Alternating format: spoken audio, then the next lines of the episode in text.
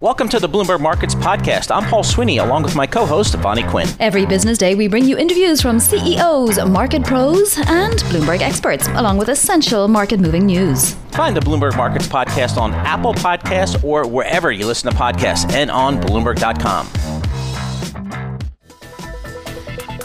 All right, so the Microsoft TikTok President Trump triumvirate is a really interesting little grouping. And obviously, this started at the end of last week, and then there was all sorts of reports coming out over the weekend. Today, the latest is that it looks like Microsoft is now trying to buy TikTok with Trump's approval and is trying to get back in the game, so to speak. So let's bring in a Bloomberg opinion columnist who's been writing about this. Tae Kim. thanks for joining us. Tae Kim, what is this all about? It's obviously, I mean, very tenuously about national security. What, what, what would you say the reason behind this whole uh, escapade on the part of President Trump is? Um, it's tough to say. I mean, it all started at the beginning of July last month when Secretary of State Pompeo said they're looking at it, considering banning all these Chinese apps based on national security concerns. And I'm sure part of it is political because everyone has an opinion on TikTok, and every time they talk about TikTok, they dominate the headlines. So that that's the issue. National and data privacy concerns, according to the government, um, there hasn't been any facts or evidence that they proved or presented uh, to substan- substantiate those concerns.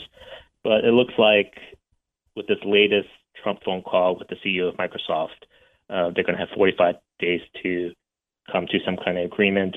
And this would actually solve a lot of the concerns that people have and actually make sense for Microsoft too.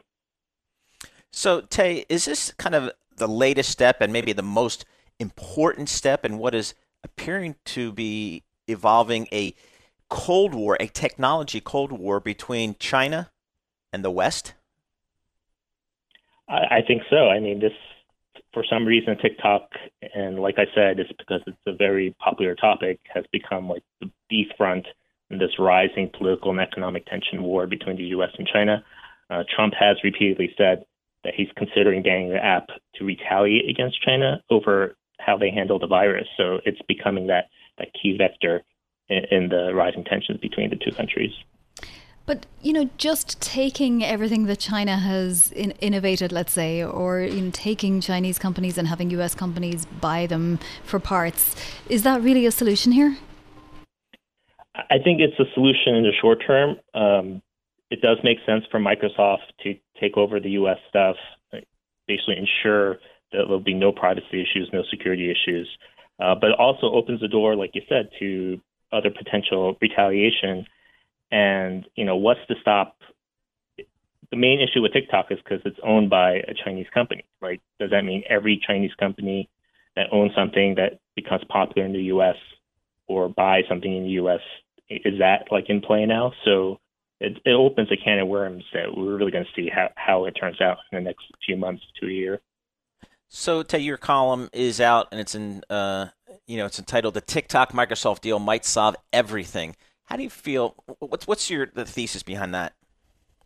So, like like we said, if Microsoft does consummate this transaction, they could protect the U.S. consumer privacy. It's 100 million Americans now. TikTok came out with that number on Saturday for the first time. So that's a huge portion of the American population.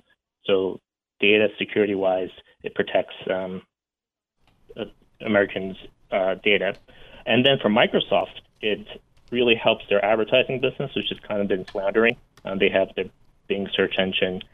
And the big question last week with the antitrust hearings, everyone's saying, oh, there's big tech is they have all this market power and antitrust.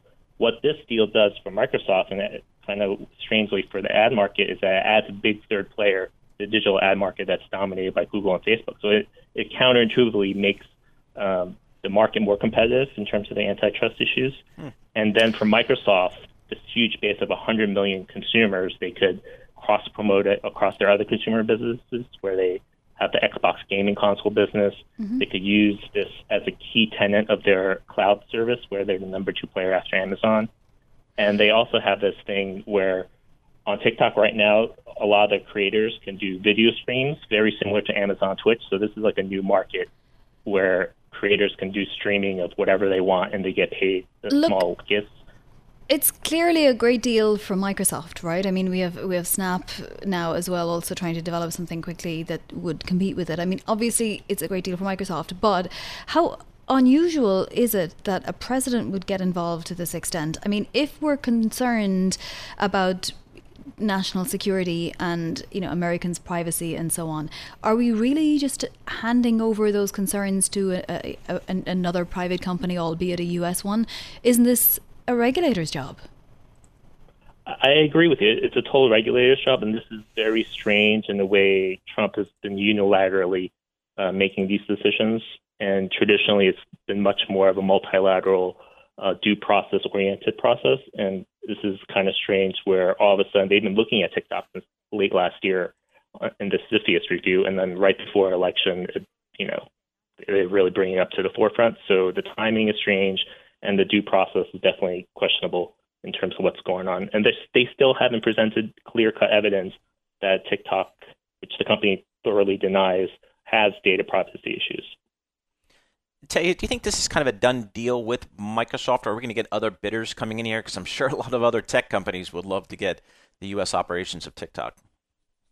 I think if it happens, it's going to be by Microsoft because, like I said, the antitrust issues with I'm I'm sure Amazon, Facebook, all these guys would love to buy TikTok, but they have uh, further antitrust issues. So the one that makes sense is Microsoft because they have the hole in the consumer social media segment, and they have the technical know-how, the financial resources to get it done quickly. And the funny thing is, TikTok's uh, founder used to work at Microsoft, so there's a lot of connections there. Uh, that Snap deal that I was talking about was the deal with music companies to add songs to videos. So just this morning we heard that Snap had secured rights from Warner, Universal Publishing, and Merlin, which sounds very close to what the TikTok experience would be, right? To 10 seconds, and you can add sort of songs and so on. Is there any guarantee that all of these users that loved TikTok when it was a Chinese owned company would stay with TikTok once a Microsoft owned company? I mean, something there's something different about Microsoft owned TikTok, TikTok than ByteDance TikTok. I think they're, they're definitely going to stay. My, I'm, I'm slightly less confident in TikTok's ability to innovate like two, three years out if Microsoft buys them because it's like a different engineering team and different sense. But at least in the short and intermediate term, there's no doubt TikTok users to be static if Microsoft buys them because it means their app survives. Um, they're basically like crying and depressed over over the weekend, thinking that it's going to get banned because Trump said he was going to ban it on Saturday, and that right. hasn't happened. So, yeah, Microsoft buying it would be the app's users will be very happy. Interesting. Well, fascinating story to follow in the coming weeks uh, and months, as you suggested, Tae. Tae Kim, technology columnist for Bloomberg Opinion. You can read all of Tae's work and that of our fine Bloomberg Opinion columnist at bloomberg.com/opinion or OPIN. Go on the terminal. Lots of great work there. And again, a very interesting deal. A lot of folks saying this really, you know, sets down the marker for a Cold War in technology between between China uh, and the West, um, and that could have ramifications for years to come. And Bloomberg will certainly follow that uh, story. This is Bloomberg Markets with Paul Sweeney and Vonnie Quinn on Bloomberg Radio. Well, we got some better than expected manufacturing data this morning, so that's a great time to chat about the auto business. Alan Baum, auto analyst and principal Baum Associates, joins us this morning. Alan, thanks so much for joining us here. Let's step back. Just give us, Alan, maybe the 30,000 foot view of the U.S. auto industry. And I want to start with production. What are the factories doing in terms of production? How open are they? Well, production has actually done much better uh, than expected, and frankly, better than the market needs it to do. Now, that's obviously not true in the area of the vehicles that are doing uh, the best, trucks and SUVs. Uh, but in general, uh, production is getting uh, the inventories back to a, a reasonable level. Again, with some exceptions in pickups where you you generally like to have a lot of inventory because there's a lot of diversity within the product line. Um, that said, that means that we're in a position where, uh, as we expect sales to be quite choppy now through the next couple of months because of the virus, uh, production will uh, will start to, to pull back a little bit uh, unless uh, the automakers go ahead and, and make those vehicles and then get themselves in a in a in a bit of a pickle uh, because of uh, too much inventory and then perhaps the need to go to incentives. Who will surprise us today, Alan? Well, unfortunately, not that many automakers report. Uh, this is something that was started by General Motors a couple years ago, and most of the industry has, has followed. Uh, all we're going to see today is Hyundai, Toyota, Honda, Mazda, Volvo, uh, and I might have might have missed uh, a, a company or uh, or so.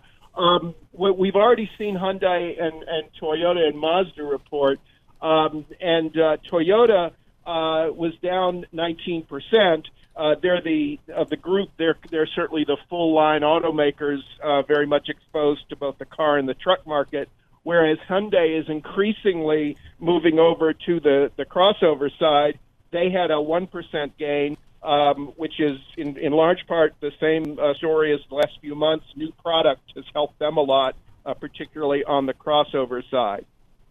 So, Alan, where are we on the demand side? I have some anecdotal evidence from a buddy of mine who manages a dealership here in New Jersey, and he was kind of surprised at how strong the sales have been as they reopened their dealership. Um, how are you viewing the demand side? Well, we've got short-term pent-up demand from the March, April, May period uh, that has has really propelled the market. You know, a lot of lease leases were extended, um, and uh, it became a, a, a good deal, particularly in the earlier part of the of this uh, May, June, July period, to come in and and get a get a product. Uh, as I say, particularly with high incentives, those incentives have actually backed off dramatically uh, because they're they're simply in the uh, high uh, uh, demand uh, segments. Uh, there's not as much product, uh, and so no reason for the automakers or the dealers uh, to offer those high incentives. In fact, the automakers and the and the dealers are making more per vehicle right now than they do normally. Again, because those incentives are down, and because fleet sales have almost dropped to to, to nothing. Uh, and of course, those were less uh, generally less uh, profitable uh, sales. That said, um, I'm expecting a rather uh, poor uh, uh, fall period. Um, again, going back, of course, to the virus.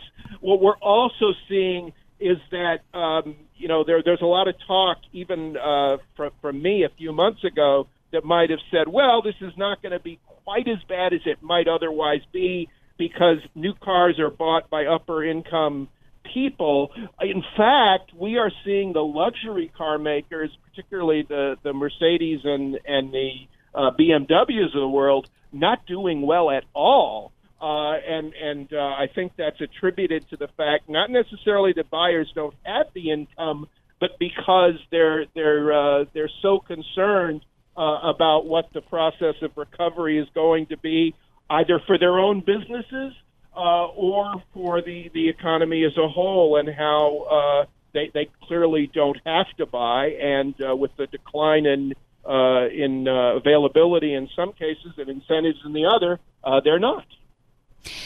So, if that's the case with wealthy buyers, what's the case with less wealthy buyers that might be hoping for a new stimulus check or waiting on, you know, the extension of federal benefits to add to unemployment benefits state-wise in order just to live, never mind drive? Well, yeah, and and those less wealthy buyers, as you say very correctly, uh, the, the almost the last thing that they're going to think about is a new car and even a, a, a late model used car. I mean, this is this is the time, uh, and and those those uh, volumes are a little depressed as some people hold on to their lease cars uh, beyond uh, the expiration of their lease, uh, and so uh, clearly, as you say, you're going to be paying the rent and uh, and keeping yourself uh, fed and and uh, in your home uh, as opposed to to buying even a used car. And and uh, as as I said a minute ago, uh, increasingly that new car buyer is the upper income buyer. So those uh, now, now, that's not to say, of course, that uh, the unemployment surge uh, has not affected across the board, uh, but it certainly has a greater impact uh, on that lower income person. Mm. So, Alan, let's just real quickly here. What's the impact, if any, so far on the electric vehicle market stemming from the pandemic? Well, you know, the the, the problem is uh, that uh, a number of of uh, new vehicles have been delayed a little bit, new launches, um, and the volumes were pretty modest, uh, uh, even with the launches, with the obvious exception of Tesla. Uh, and and Tesla, uh, just as its stock seems to be on another plane, uh, some of its sales are on another plane as well. Um, just because, uh, and and I, I will be one of the first to say that the uh, the competition that Tesla faces is a lot less obvious than it than it might seem. And what I mean by that is, as other automakers uh, introduce electric vehicles, some of them, frankly, with a lot less uh, uh, uh, interest or excitement, if you will, uh, than a player like Tesla, um, with their own marketing efforts uh, leading the way in that lack of excitement, if you will. Um, that uh, th- those those sales are not going to be great, uh, and uh, we've also seen. Um, in part because of regulatory issues here in the U.S., where they at least temporarily have backed away, uh, and in Europe, where those requirements are quite strong, uh, then uh, the, the automakers have focused on the markets where they need to meet regulation. Alan, thank you. Always a pleasure to speak with you. That's Alan Baum of Baum and Associates. And don't forget, a little later on, we get July auto sales numbers. This is Bloomberg. Robert Thompson is CEO of Clinical Reference Laboratory. It's one of the largest privately held clinical testing labs in the US. Well, now it's developing a rapid response COVID test, basically one with a 24 to 48 hour turnaround period. Let's check in with Mr. Thompson now to see how the development of this test is going. Not only the development of the test, but also FDA emergency approval. Robert, thank you for joining us. First of all, how does your rapid response test differ from others that are almost on the market? So our test is a saliva-based test. Um, it's called CRL Rapid Response, and saliva allows for sort of easy, frequent testing. It's much more pleasant than the traditional nasal swabs, uh, and it allows for the testing of large populations quickly and cost-effectively. All right. So, Robert, one of the key things is turnaround times. Um, you know, we talk about we're doing millions and millions of tests, but they're really, for many people, ineffectual because the turnaround times can take, you know, seven, eight, nine days, and therefore kind of defeats the whole purpose. Give us a sense of uh, how sure, how much confidence you have in your 24 to 48 hour turnaround time. Well, I, I have a great degree of confidence in it. We have invested heavily in automation, which has allowed us to really radically expand the number of tests that we can do in any given day. Um, we're planning on 50,000 tests per day and uh, actually have the ability to scale beyond that if need be. So, how does the FDA emergency approval work? Are there stages of it? How do you sort of distinguish yourself from, the, you know, I'm sure tens, if not hundreds of other companies trying to do various things in terms of testing? So the FDA process is a is a rigorous multi-month process where they make you uh, you go through a set of clinical trials where you're comparing your product to other approved products on the market. We compared ourselves to those sort of six-inch deep uh, deep sinus NP swabs, um, and we showed 100% agreement with those. So we're uh, as accurate as the NP swab is. The uh, goal here is really to provide a service to get America back to work and school. So we paired the the uh, the test itself with an with a web application, which uh, sort of pre-registers a test, whether you're doing it at home or you're doing it in a school cafeteria or you're doing um, doing it in a workplace, and we deliver the result back to the you know the employee or the student back over that that same app. So we've wrapped an entire solution around a very accurate, quick, and easy test. Um, all right. So you received the clinical research laboratory received the approval. What are next steps? Uh, we've been able to operate as a lab developed test for some time, so we have we have uh, aggressively built out our capacity. So at this point, there were a bunch of our clients that were waiting uh, for the EUA before they started testing. So we've uh, really, the phone's been ringing off the hook here.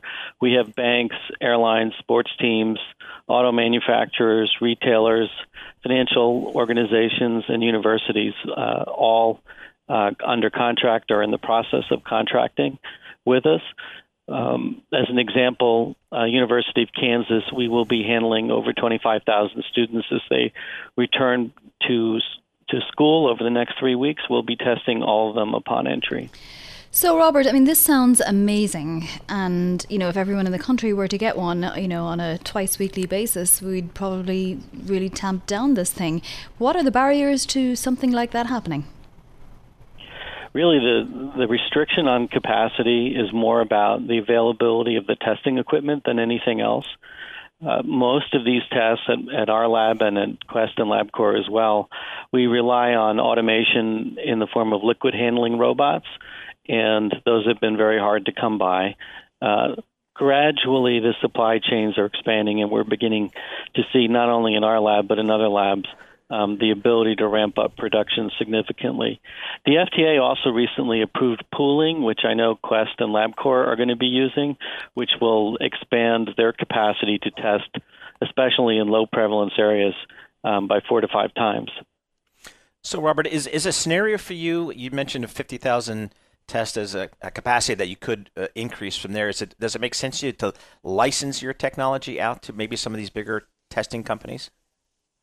Um, we are the, having conversations with some additional laboratories. Um, in particular, in the university space, there have been some labs that have that have expressed an interest. There are other labs working on saliva-based testing. You'll be hearing more about it in the coming weeks, just because of the ease of use and the and the accuracy of the test we partnered with a couple of companies, uh, OraSure Technologies, for the collection device, which preserves the sample for shipping to the laboratory for up to 21 days, and with Co-Diagnostics, who's our partner for probes and primers, which is, you know, sort of think of it as the chemicals that that detect the viral nucleic acid, um, and both of them together, that creates a very unique and sensitive test. We're mm. more sensitive statistically than the other products on the market. Robert, how much does it cost and how long does it stay valid for? So if I'm tested today and I meet somebody later that has it, uh, you know, will I need a, another test tomorrow? It is always a, uh, all of these viral tests are a, uh, a spot in time. So the, most companies are creating and universities are creating sort of a regular frequency of testing, a cadence of testing uh, to try to keep a, you know, as you were calling it, tamp down on the on the number of outbreaks. The other aspect of this is that we have to respond quickly when there is right. an outbreak. We can't wait 14 days or even seven days for results, as you were saying earlier. Yep. They have to get results back in 24 to 48 hours. Hey, Robert, really, really exciting news. Best of luck to you and the company. Robert Thompson, CEO of Clinical Reference Lab, talking about a, a rapid uh, COVID 19 test using saliva. Key thing 24 to 48 hour turnaround. Very excited to speak with our next guest. He is known the country over after the very popular documentary on cheerleading called Cheer, but also because many people need to buy his stuff. Adam Blumenfeld is CEO at Varsity Brands and he joins us now from Farmers Branch, Texas. Adam, thanks for joining. Talk to us about how the pandemic has impacted sales and also subscriptions, for example, to your internal TV service. Well, thank you, Vonnie and Paul, for having me. Um, I will tell you that the pandemic has been no friend to anybody that serves schools, as you will probably imagine. Uh, but that being said, uh, we have pivoted pretty hard to a virtual world here at Varsity Brands. Uh, for those that don't know, we're comprised of BSN Sports, does sporting goods, apparel across the country. Varsity Spirit does cheer, dance, and band, as you referenced. And Herff Jones is our achievement arm that does class rings, caps and gowns, and diplomas. And I will tell you that post pandemic, we have really started engaging with our clients a different way. Uh, most notably, through a program called Impact Now, which launches this week, actually. Uh, we're helping 55 million kids across the country uh, with masks, signage, both inside the school and outside the school, and empowerment journals so that kids can get used to journaling and dealing with the problems uh, attendant to anxiety, depression, isolation during uh, the kinds of events that we're seeing right now.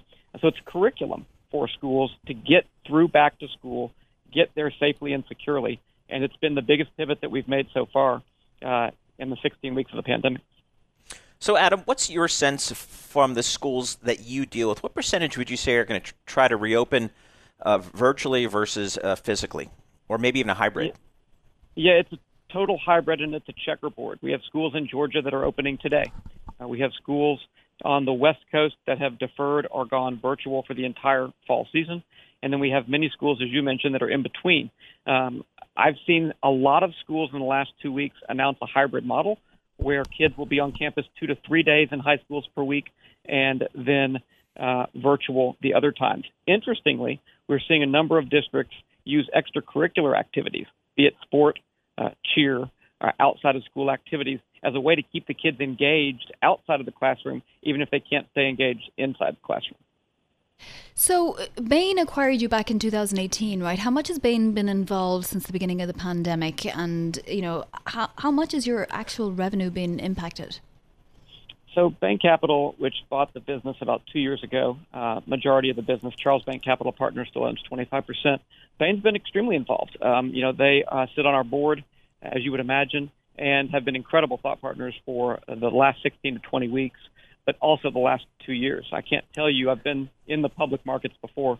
Uh, our business was public uh, before going private 20 years ago, and the the amount of progress and change you can make with private equity thought leadership and that kind of attention to detail is is unmatched in my opinion uh, compared to other ways of running a business. So I'm, I'm grateful to have them. Having said that, we've seen uh, revenue uh, to your question uh, down as much as 40 to 50 percent when the pandemic started, and it's improved gradually. So I would tell you that revenue is down in the 20 to 30 percent range uh, now, depending on division, and it varies between BSN Sports, Varsity Spirit, and Herff Jones. But what we have done, and it's important, is kept our 2,000 sellers in the marketplace, uh, not on furlough, but in the market this entire pandemic.